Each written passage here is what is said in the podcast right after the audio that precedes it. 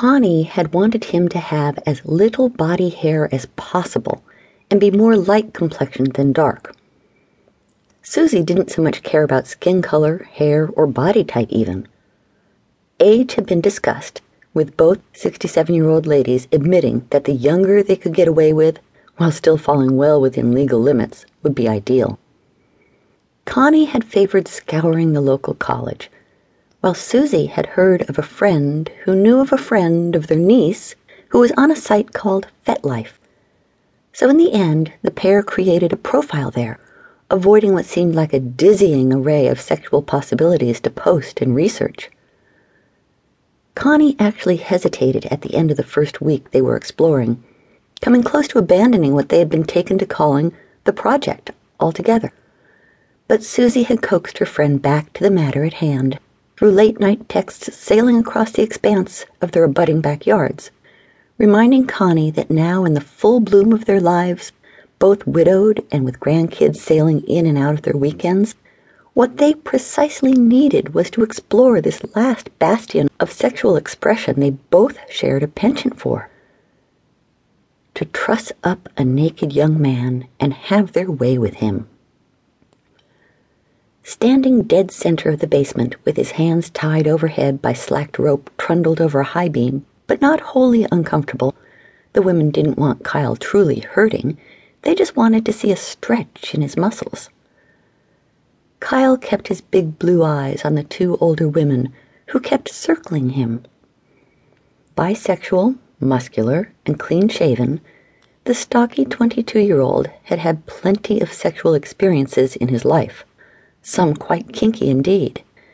But this meeting was probably the oddest sexcapades Kyle had ever been convinced into that the women had found him through his sometimes fuck buddy Ronnie, across FetLife no less, and that they wanted to hang him naked in Susie's basement to use as we see fit, and paid him $100 for the privilege, was woefully erotic to the curly haired man, as his raging hard on evidenced even in the cold of the basement and the odd circumstance of being trussed up. The women that faced him then were wickedly hot older ladies with voluptuous bodies, pretty faces, and specific styles that favored each well, Kyle thought. Though shorter, Susie seemed the less inhibited of the two, which was saying a lot, Kyle considered, seeing as what these two friends had gotten him into. She spoke nearly nonstop, from when Kyle first heard her speak on the phone, to the trio meeting at the diner a week ago, to even when stripping him the ladies seemed to take special delight in peeling his jeans, t shirt, boxers, etc., off of him. And Connie, the taller of the two, put to the job of trussing him up and getting him secure.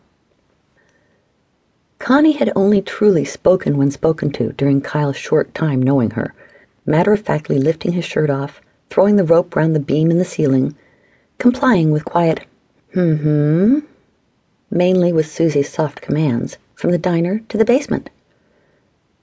As bosomy as red haired Susie, maybe even more so actually that Kyle tried to spy, Connie was the bigger lady by far, with longer arms and legs, and what looked like quite an ample round butt. Her thin lips tweaked upward to the right all during what seemed like the lady's perennial smiling, and in her heels she was just as tall as Kyle.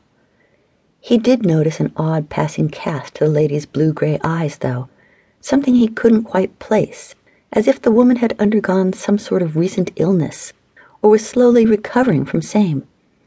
He had seen that look recently in his Uncle Ray.